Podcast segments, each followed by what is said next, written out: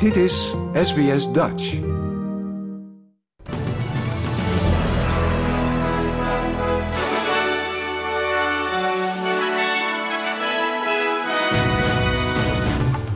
Dit zijn de headlines van het SBS Dutch nieuwsbulletin van woensdag 7 juni. Federale overheid kan minder afhankelijk worden van consultants. De betaalcheck gaat verdwijnen en Nederlandse kamers stemmen in met herinvoering basisbeurs studenten.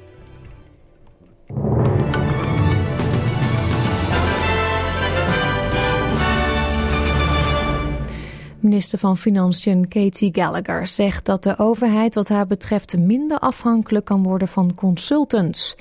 Adviesbureaus en federale overheidsdiensten zullen vandaag door een senaatscommissie worden aangesproken op hun integriteit. Uit onderzoek het onderzoek werd gestart nadat naar buiten kwam dat voormalig PwC-partner Peter Collins mogelijk de vertrouwelijkheid van de schatkist had geschonden. De federale politie onderzoekt die beschuldigingen. Senator Gallagher zei tegen de ABC dat als er weer meer binnenshuis gedaan wordt door de eigen overheidsdiensten, dit geld zou besparen en tot betere resultaten zou leiden. From opposition, we saw a, a shift towards outsourcing essentially public service jobs into the private sector uh, and outsourcing that responsibility. Obviously, the issues with PwC have highlighted that at an extreme end, but they, we've got a lot more to do to rebalance the public service to make sure that it's there as the important institution that it was already always intended to be to work in the interests of the Australian people. Treasurer Jim Chalmers heeft aangekondigd dat de betaalcheck uiterlijk in 2030 uit het straatbeeld is verdwenen. De uitfasering van de cheque is onderdeel van het plan van de federale overheid om het nationale betalingssysteem te moderniseren. Contant geld is in het moderniseringsplan nog steeds veilig, maar voor dure betaalmiddelen zoals de cheque is geen plek meer. U hoort Jim Chalmers zelf. Now this transaction will be gradual, coordinated inclusive, and respectful. Public consultation with the whole community will take place before the end of the year, including with the states and territories. And we will work with you to make sure that every Australian gets the assistance that they need to make this important change to other forms of payment in good time.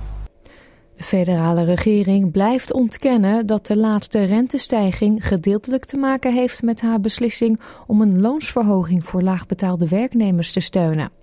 De Reserve Bank of Australia heeft de belangrijkste contante rente gisteren verhoogd tot 4,1 procent, een nieuwe tegenvaller voor hypotheekhouders.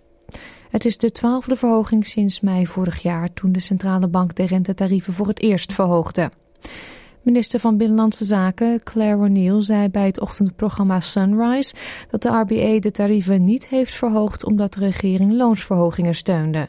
The Reserve Bank governor has actually specifically said that the things the government has done, including that budget that gave so much cost of living support for families, is not driving up inflation. I think it's generally not the government that's driving wage rises, but I would tell you that we're really in favour of trying to help wages go up in this country.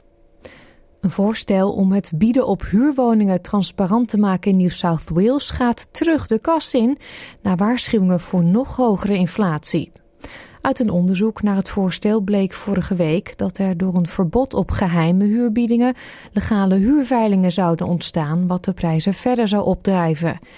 Omdat de crossbench van het Hogerhuis ook twijfels had, heeft de regering besloten om het voorstel te parkeren, in de hoop dat het eind deze maand andere wetswijzigingen met betrekkingen tot de huurmarkt wel door het parlement kan loodsen. Vijf nieuwe landen zijn gekozen als niet-permanent lid van de Veiligheidsraad van de Verenigde Naties na een stemming tijdens de algemene vergadering. Slovenië, Algerije, Guyana, de Republiek Korea en Sierra Leone zullen in januari voor twee jaar toetreden. Slovenië versloeg Wit-Rusland in de race om Oost-Europa en kreeg 153 stemmen. De andere landen hadden geen tegenstand.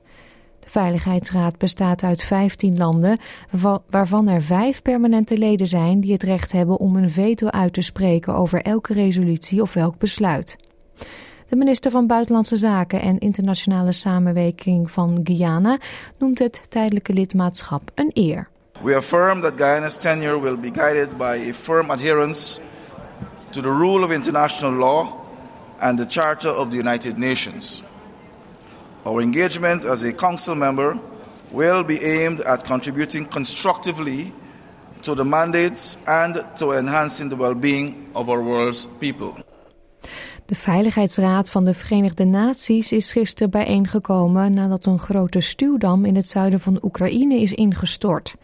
De dam van de waterkrachtcentrale van Kachovka explodeerde, waardoor het water nu ongecontroleerd stroomafwaarts door de rivier de Dnieper tendert.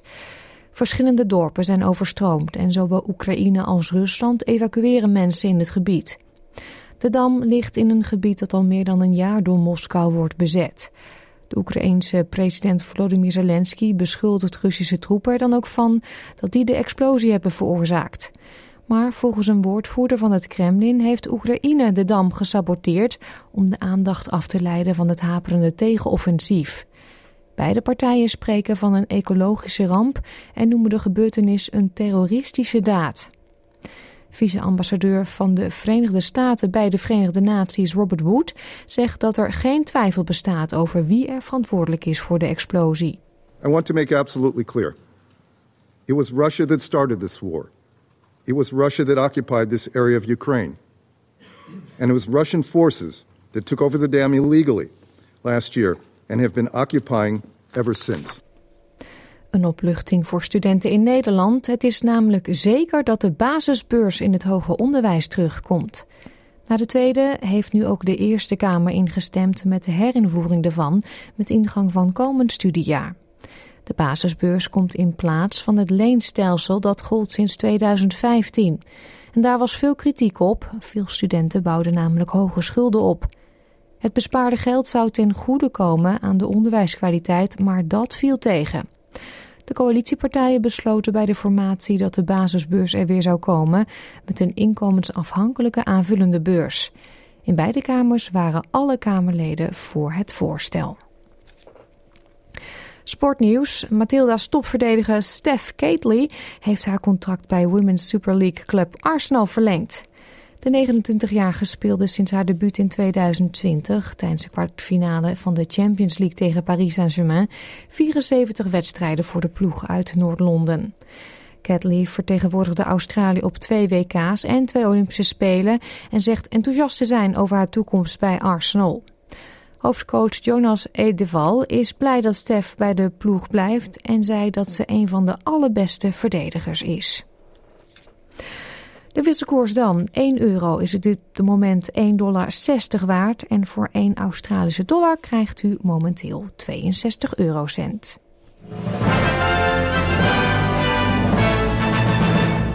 Krijgt u nog het weerbericht. In Perth nemen de buien af. Het wordt daar vandaag 16 graden.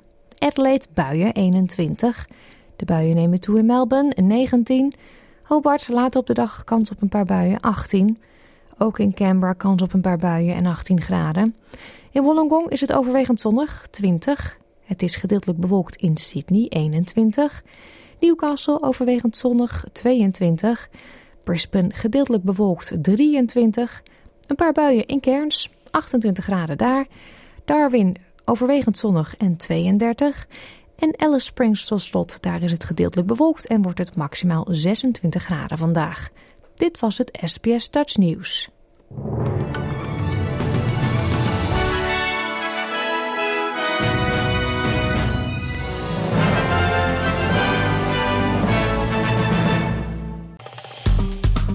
Like, deel, geef je reactie. Volg SBS Dutch op Facebook.